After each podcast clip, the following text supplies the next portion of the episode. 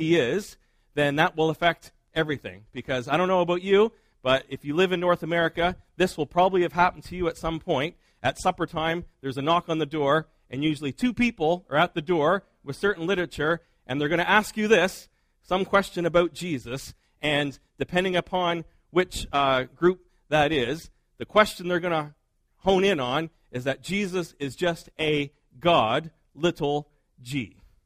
Okay? And the question is, how do you answer that? Okay? So, do you have an answer ready to be able to go to the Bible and say, let's take a look?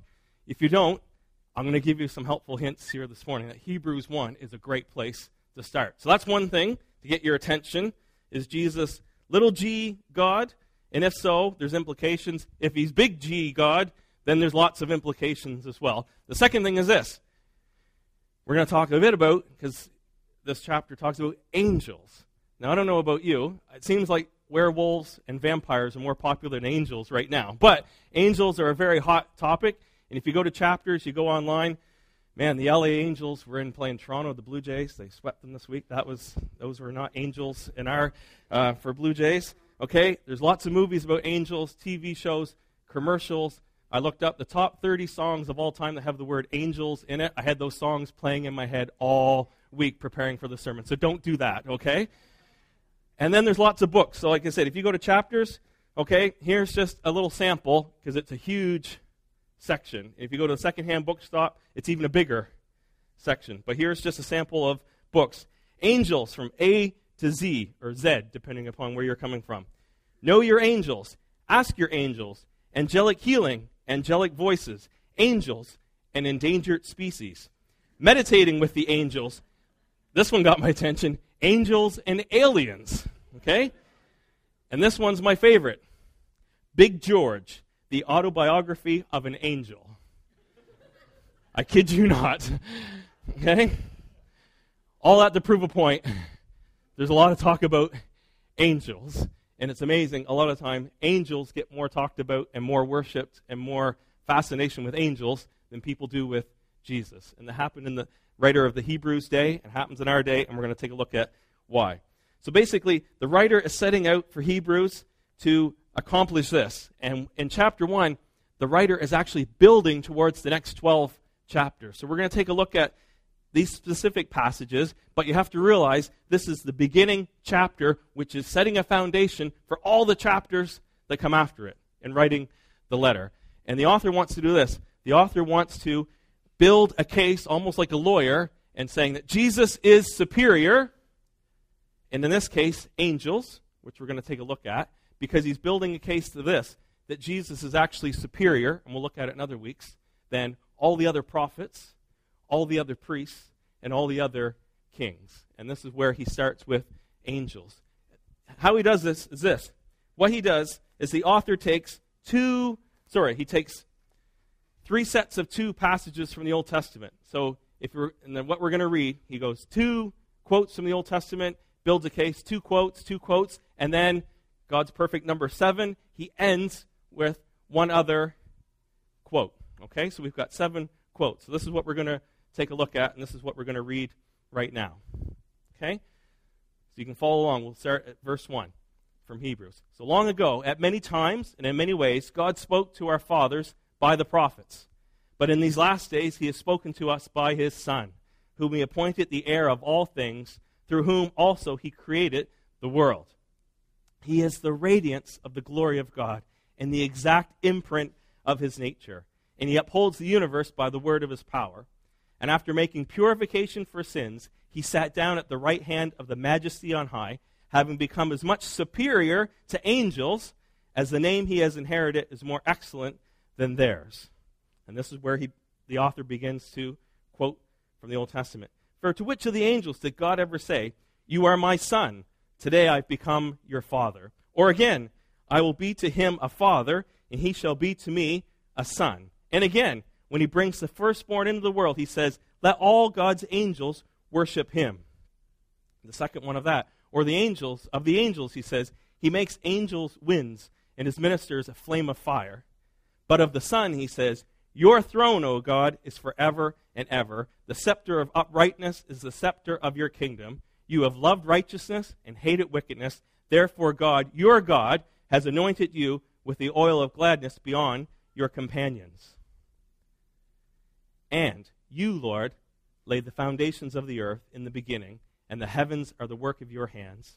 They will perish, but you will remain. They will all wear out like a garment. Like a robe, you will roll them up. Like a garment, they will be changed. But you are the same, and your years will have no end. And to which of the angels has he ever said, Sit at my right hand until I make your enemies a footstool for your feet? Are they not all ministering spirits sent out to serve for the sake of those who are to inherit salvation? Okay. So we're going to look at a few reasons why today Jesus is superior than the angels, and we'll pick up later on in a few weeks' time how he's superior and other to prophets, other priests, and other kings. So the first thing we want to take a look at is this Jesus is superior because he's unique as a son.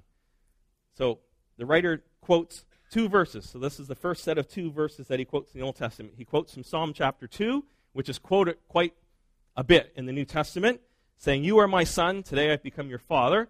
He also quotes from 2 Samuel 7:14, where he takes just one part of a verse, but if you want to read that section, it's an incredible section in the Old Testament because God is making promises to David, who at the time was the king of Israel, and he makes these incredible promises to David saying that your lineage, your ancestors are going to rule, they're going to have a kingdom, and it's going to go on forever, and your descendants will always be on the throne. And of course, people thought that Solomon was going to be that, and you realize as you read the story, it refers to a lot more than what Solomon could accomplish. So Solomon built the temple, but it's referring to the Messiah in David's line. And so at Christmas, that's what's an important connection. That's from David's line, that there's a king coming who's going to reign in a kingdom forever. That is the starting point for the writer of Hebrews. And what he wants to, he goes back to verse 2. Brent looked at it last week.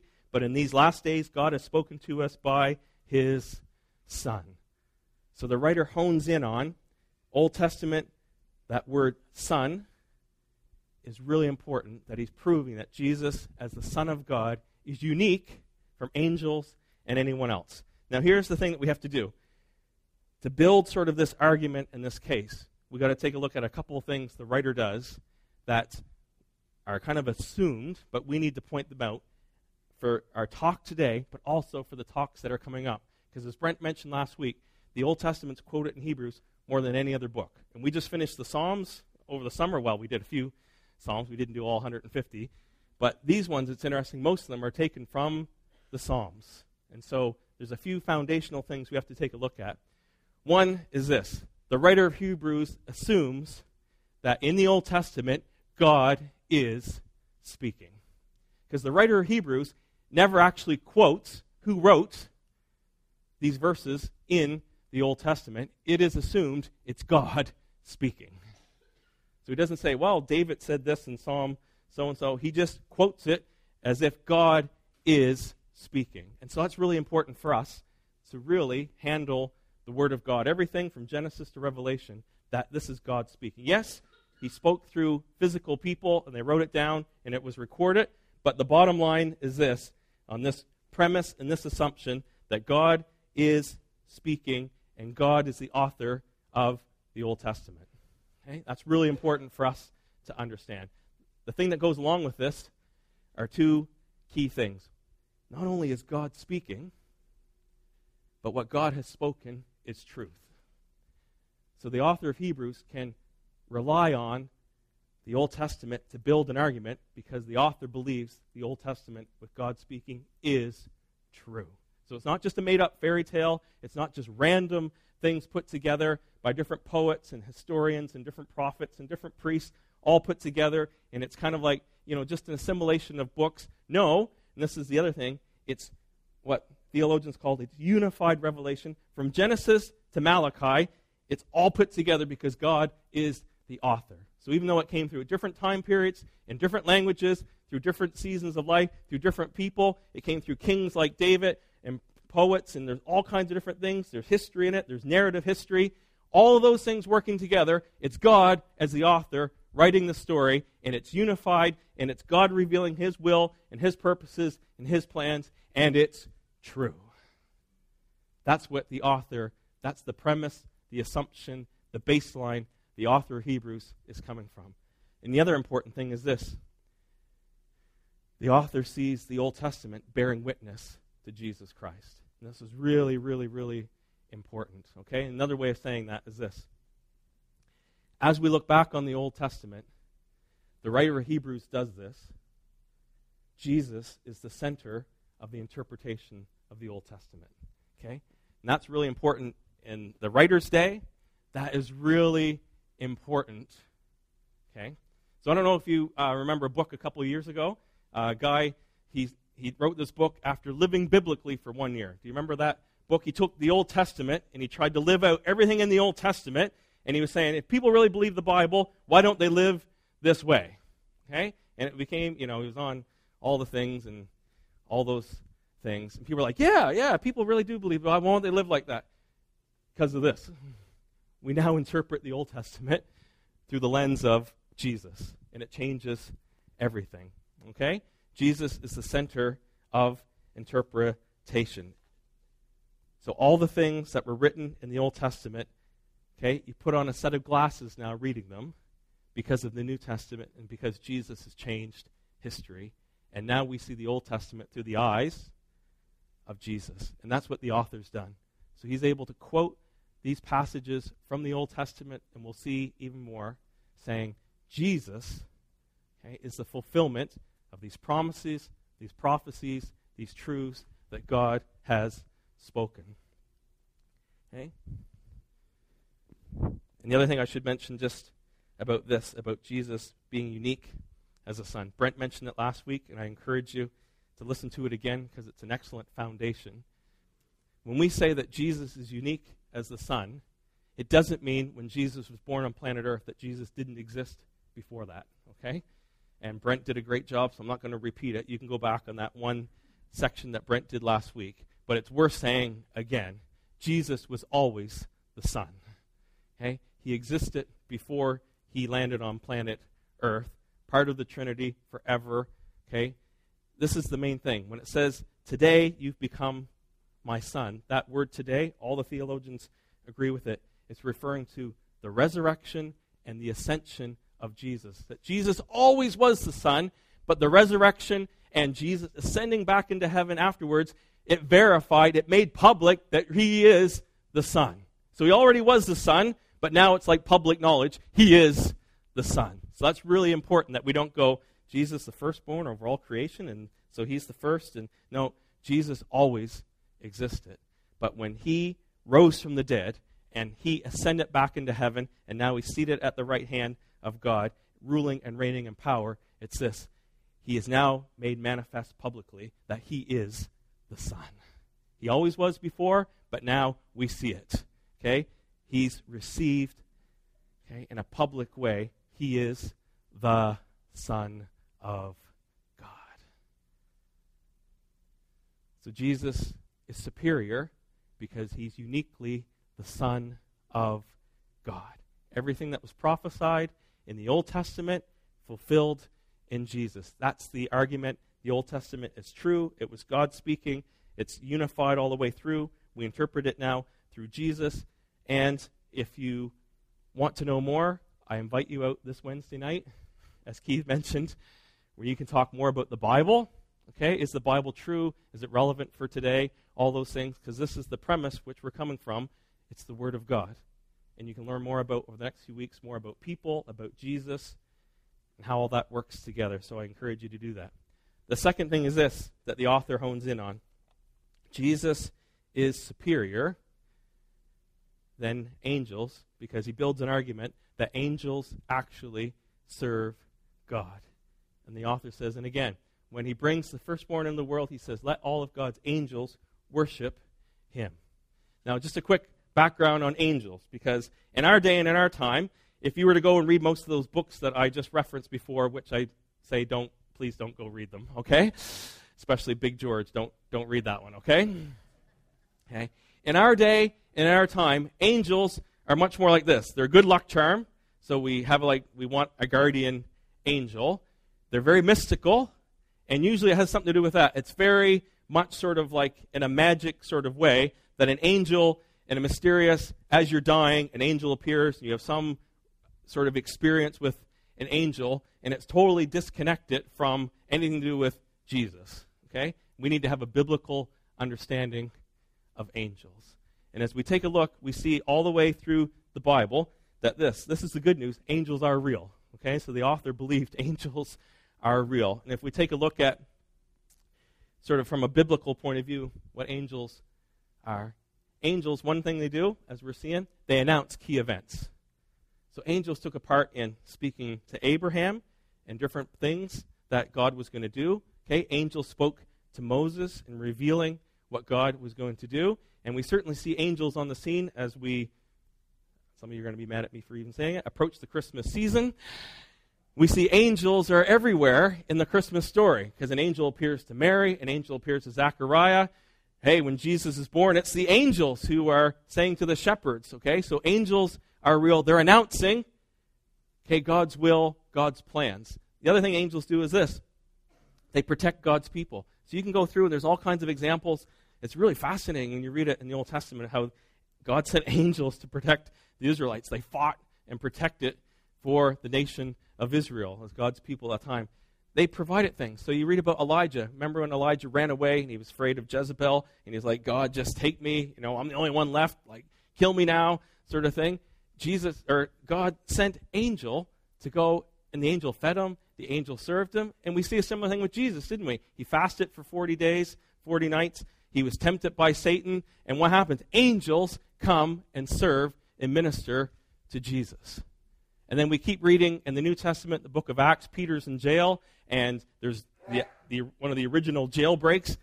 An angel comes and speaks to Peter, okay, and gets Peter out of jail. So we see these things. Angels announce key events, they're servants of God. And what the author is trying to do is the author is trying to say this.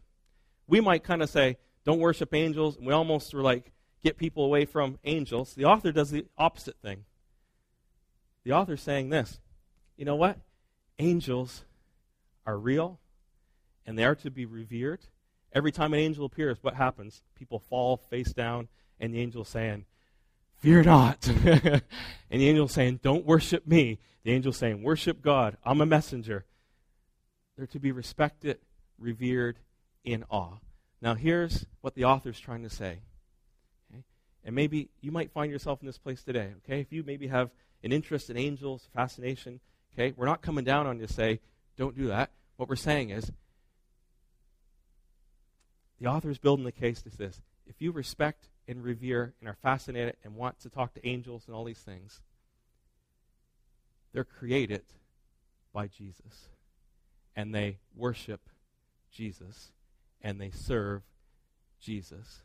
Then, if you're fascinated with angels and angels are fascinated with Jesus, then maybe we should be fascinated with Jesus as well. So, if angels get your attention, the author's saying this good. Now, guess what? Jesus is even superior and greater than the angels. So if you're fascinated with angels, guess how fascinated you're going to be with Jesus. And that's what the author is saying. So we don't worship angels. If an angel appeared to you, sent from God, the angel would say, Fear not, but don't worship me, worship God. And the author of Hebrews saying those Old Testament passages that are saying angels worship God are equating angels worshiping Jesus, which equates Jesus is God. That's the connecting all the dots to build that Jesus is superior than the angels. That's what the author is trying to establish, and that is true for us today. So if your friends are fascinated in angels, and man, it's a big market. There's figurines, everything to do with angels. Okay, that's a great starting point to say, you know what? Angels, you're fascinated in angels? Angels are fascinated with Jesus. And it points us to Jesus. Jesus is the Son of God. He's unique as a Son. That puts him superior than angels. Angels actually worship and serve Jesus. Therefore, that makes Jesus superior. He's the one who actually created them. And they're made for his purpose and for his glory. Okay? Third thing And we're going to take some more time to worship God with our voices. That's just emphasizing that point. Third thing Jesus is superior because the author is building this whole thing that Jesus is king and that he has eternal authority. Okay, so the three verses the author uses he uses Psalm 45, and if you read it, it's like a psalm. It's believed to be for like a king at a wedding party, but it's referring to God. In this, he uses Psalm 102, and then he ends with a Psalm of David, Psalm 110, and he builds from each of those things. And what the author's doing, using these scriptures, okay, and they're the longer ones, so I couldn't fit them all up here. He's building a case about Jesus in his role and position, okay, as King, Creator, Eternal, and also in the function of Jesus. And what he's building this case is Jesus is not only the creator of the world, so the Word of God spoke, that was Jesus, creation came into being, which is an incredible, amazing thing. And Brent touched on that as well last week. He's not only the creator, he's this. He's the original Terminator. So it wasn't Arnold in a movie, okay, 20 years ago. Jesus not only created the world, Jesus is going to have the say on when the world's going to end as well. And that should get our attention because the Bible says that we're going to be accountable to Jesus for how we lived our lives.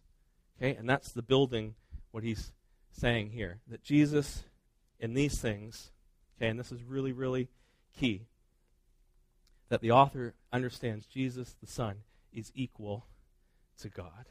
So remember I started out by saying if someone knocks on your door people want to talk to you about Jesus just being a God, little g, okay?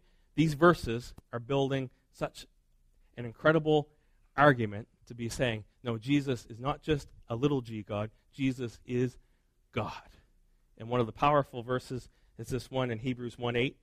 Okay, it's one of the most explicit references to Jesus as God found in the New Testament because it's like God addressing God when he says, Your throne, O God, is forever and ever. God the Father is referring to Jesus the Son as God. Okay? It's like God speaking to God. So God's the one speaking through the scripture, and God's saying, Your throne, O God, is forever and ever, referring to the Messiah who is going to come. And the scripture goes on to say that he's anointed, which is connection with the Messiah, the one who is sent from God who's going to be the king. Your kingdom's going to have a kingdom that reigns forever and ever and ever, and the promises to David about his descendants ruling and reigning forever are going to come true, and they're found in Jesus. Jesus is equal to God. So he's not just a little g God, Jesus is God. And the author is establishing a foundation right here in chapter 1 to go on to chapter 2, 3, 4, 5, 6, 7. And we're going to be talking about Moses and priests and other kings, and he's establishing right at this foundation Jesus is equal to God. And that's foundational for everything. Because it comes down to this. You can say, Joe, okay, but how does this affect my life? That's the question we're trying to get to. And here's the answer. If you deny that Jesus is God, so you deny his deity, that he is equal to God, and you just think Jesus is little g God, and he had some good things to say, and he had some good things about peace, and he had about the whole love each other and all those things, and you end there, then you miss out on all the things that Jesus said. Because if you deny his deity, then you deny his authority. And that is where the crunch comes, because Jesus said things like this, okay? That we're going to stand before God and give an account of our life. And God's going to say, Did we believe in his son, Jesus? And we're going to be accountable to say, Yes, I did, or No, I thought Jesus was just a little g God, and I didn't, so I didn't follow all the things that he asked. Do you believe that's going to happen? Because Jesus says it will. But if you think Jesus is little g God, then Jesus has no authority, and you won't listen to what he has to say, and you'll pick and choose some good things that are popular right now, and the rest of it you can just say, well, I'm not quite sure what that was all about. That's fundamentally why this is a big deal.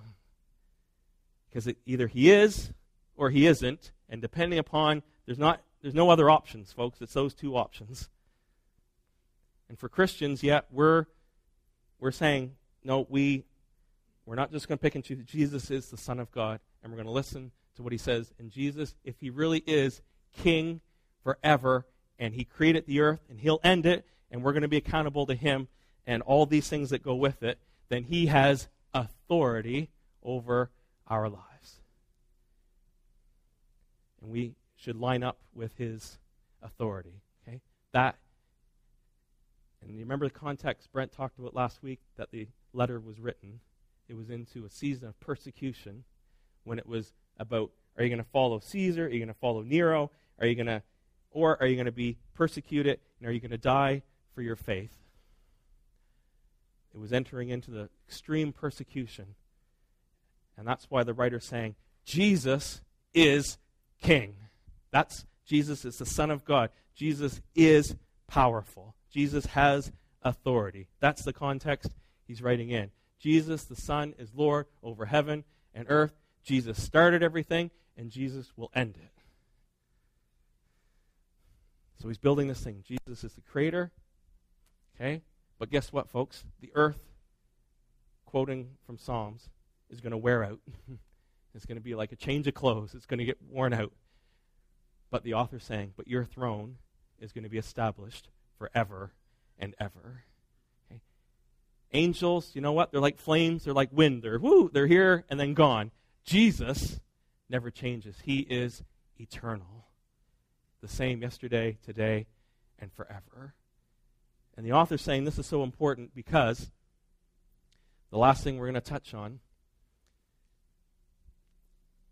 in this scripture here to which of the angels has he ever said, Sit at my right hand until I make your enemies a footstool for your feet? This answers the question about persecution. You can say, if Jesus is ruling and reigning, and Jesus is resurrected from the dead, and he's ascended, and he sat down at the right hand, and he's Lord over all things, and he's defeated Satan, and he's defeated death, and he's defeated sin, then why am I in the predicament that I'm in? I still battle with things. I'm getting persecuted. Life isn't that great. Okay, since I've become a Christian, my world is even falling apart even more. And the temptation is to say, I'm going to go back to my former way of life. And this answers the question. Okay? Satan is a defeated foe, but not all of Jesus' enemies have been brought under his feet as a footstool yet. And so we live in this great tension of the now and the not yet. And the not yet is not all his enemies. Okay? So not all demons have been brought and bound and are quiet and subjected to the rule of Christ. The now is we have authority over demons, but they're still manifesting, they're still annoying people, they're still possessing people, they're still harassing people. Okay? We still have, we don't even understand it all powers and principalities that haven't been brought completely under control. And the only way I can say it, okay, is in my sports illustration. So I'm sorry, folks, for those of you who don't like sports. The only way I can say it, I just talked to Dan Steves about this. Okay? Dan's helping coach the Leo Hayes football team. They won by a huge amount. It could have been a whole lot huger, okay? They won whatever, 46 to nothing with their sort of third string. Right? Now, Dan and I are talking. Here's the thing. At the end of the end of the first quarter, they were up like 30 nothing. The game's over, even though there's what three more quarters to go. The game's only a quarter done. It's a done deal, folks. But the game goes on. And Dan's saying, "Man, I'm just glad the other team didn't play dirty because they could have tried to take out all of our guys, even though they knew they were going to lose." And Satan is a defeated foe. At the cross, Jesus defeated Satan, demons, sickness, death. Through his resurrection, he conquered sin and death. The end result is inevitable. Satan will be defeated. It's a done deal. It is finished. But we're still living out life, and we've got a defeated enemy who wants to rob, kill, and destroy and take out as many people, even though we know the end result is going to be. And folks, we are in that battle. And if you don't know you're in a spiritual battle, you need to wake up to the spiritual battle that you're in. And you have an enemy who wants to do everything to take you out, and he doesn't play by the rules, and he's dirty, and he's a terrorist, and he'll try to come in in different ways. And you have to be alert, and you have to understand this that Jesus, one day, despite the persecution now, and people are being martyred and killed throughout the world for their Christian faith, one day, we know this Jesus and his Father are going to say, Enough! And things are going to come to an end, and every power and principality is going to be made the footstool of Jesus, and he will rule and reign over his enemies. And the Bible says that if we're in Christ, we're going to rule and reign with angels, actually over angels, with Christ. And the good news of a new heaven and a new earth no more tears, no more pain, no more sickness, no more sorrow, no more harassment, because Jesus is going to make all things new. And that's why the author's saying, don't give up. Don't give in. You've got to fix your eyes on Jesus. You have to know who Jesus really is. He is the Son of God. He's unique as a Son. He's even above angels who are quite powerful. Okay? He is superior in every way. He is God. He is the eternal king. He's going to have a kingdom that's going to last forever, and nothing can take it away from him. And we're going to be part of that kingdom. So, therefore, you keep your eyes fixed on Jesus. You look to Jesus. You keep trusting Jesus. You hang on for Jesus, because these things are going to pass away, but we're going to live forever in his kingdom, in his glory, forever and ever and ever. And that should give you hope to get through today. Yeah, you can say. Amen. And that, folks, is how Hebrews, written 2,000 years ago, that you say, reading those verses, I know some of you are just saying, like, man, this ain't for me. reading these quotes, Old Testament, like Psalms, like, what do we, how does this apply to my life? Folks, this applies to your life. And the author in his day, and we want you to know today, there's always a battle for who Jesus really is. Is he little g God? And if he's little g God, then you can pick and choose some of the good things he said, okay?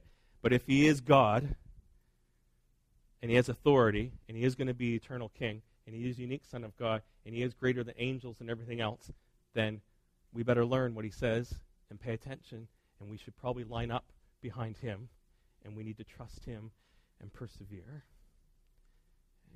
So that's the application today is really, who is Jesus? And I encourage you, in your life groups this week, you should have some great discussion on these things, okay? In your own walk, okay? Take some of those things that Brent's developed, are excellent resources. Go through even on your own, okay? And at life group. Wrestling with some of these things, okay? Take the time. If you missed last week's message, okay, I'm telling you, take 45 minutes. You're on Facebook for 45 minutes, you don't even think anything of it, okay? Take some time, listen to the message because it builds as we go. Okay?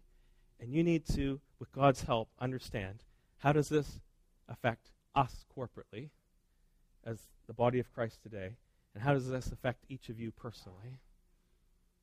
If you're going through persecution, okay, this should help empower you to hold on to Jesus as he holds on to you and to persevere. If you have friends who are like, you know what, it might be in other religions, they might be whatever, okay, hammering you with Jesus isn't really God. What are you talking about? There's no proof for that. There's everything, okay? You need to be able to correctly handle the Word of God, and we're trying to help you say, no, okay? Let's take a look at things. There's arguments from Scripture that line up thousands of years ago that go way beyond just where we're at today. And to help equip you to say, Jesus isn't just little g God, Jesus is the Son of God. And that changes everything. Okay? So let's worship the Son of God. Let's sing about Jesus as our great and mighty King. Okay? Let's get our hearts and our minds wrestling and stirred and awakened to who Jesus really is.